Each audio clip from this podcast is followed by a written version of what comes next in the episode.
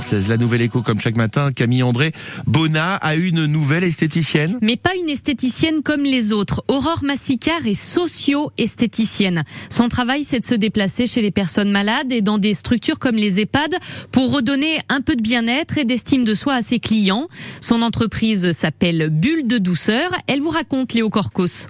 Bonjour Aurore Massicard. Bonjour. Vous venez de vous installer comme socio-esthéticienne à Bona. Précisons tout de suite les choses. Dans socio-esthéticienne, il y a socio, ça veut dire qu'il y a une différence. Est-ce que vous pouvez nous l'expliquer? Oui, du coup, euh, la socio-esthétique, euh, c'est pour des personnes euh, malades. On, il nous faut le CAP esthétique, euh, mais il faut une formation derrière de socio-esthéticienne. Quand vous dites voilà proche de la personne, c'est-à-dire le, le soin n'est pas que physique en fait. Non, non, non, il y a beaucoup de relationnel, d'écoute, d'échange, de partage. Et pour vous, en plus, euh, c'est d'autant plus important puisque vous êtes euh, ambulante, hein, vous n'êtes pas, vous êtes pas fixe.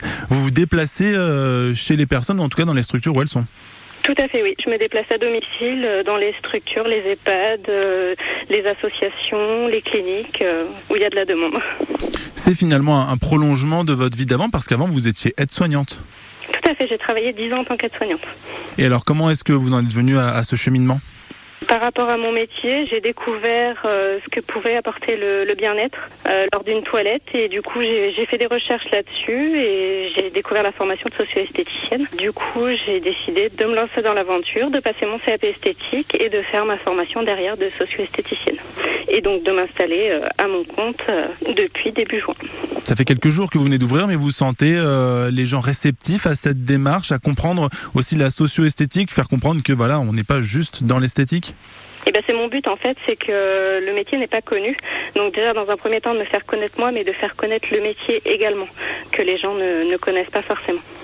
Et comment ça se passe avec vous euh, C'est-à-dire on, on prend, on prend rendez-vous au téléphone? Oui, oui, oui. J'ai un numéro de téléphone où on peut me joindre euh, et donc on prend rendez-vous et moi je me déplace chez la personne. Vous vous déplacez dans toute la Creuse Euh, J'ai un périmètre de 40 km autour de Bona. Je suis à la limite de l'Indre, donc du coup je peux très bien euh, aller à Aigurande, euh, dans les alentours si vous voulez, et un petit peu sur Guéret. Est-ce que vous avez des projets aussi, ensuite d'extension dans le futur, de développement? Peut-être vous vous mettre à votre compte en, en fixe également, avoir un bâtiment fixe? C'est pas ma priorité, mais après je suis ouverte à, à tout, suivant comment les choses ont évolué et suivant les demandes. Oui, oui. Eh ben merci beaucoup Aurore Massicard et longue vie donc à votre activité de, de socio-esthéticienne. Belle journée à vous. Merci, vous aussi, au revoir. Toutes les informations sur cette activité de socio-esthéticienne sont à retrouver sur francebleu.fr.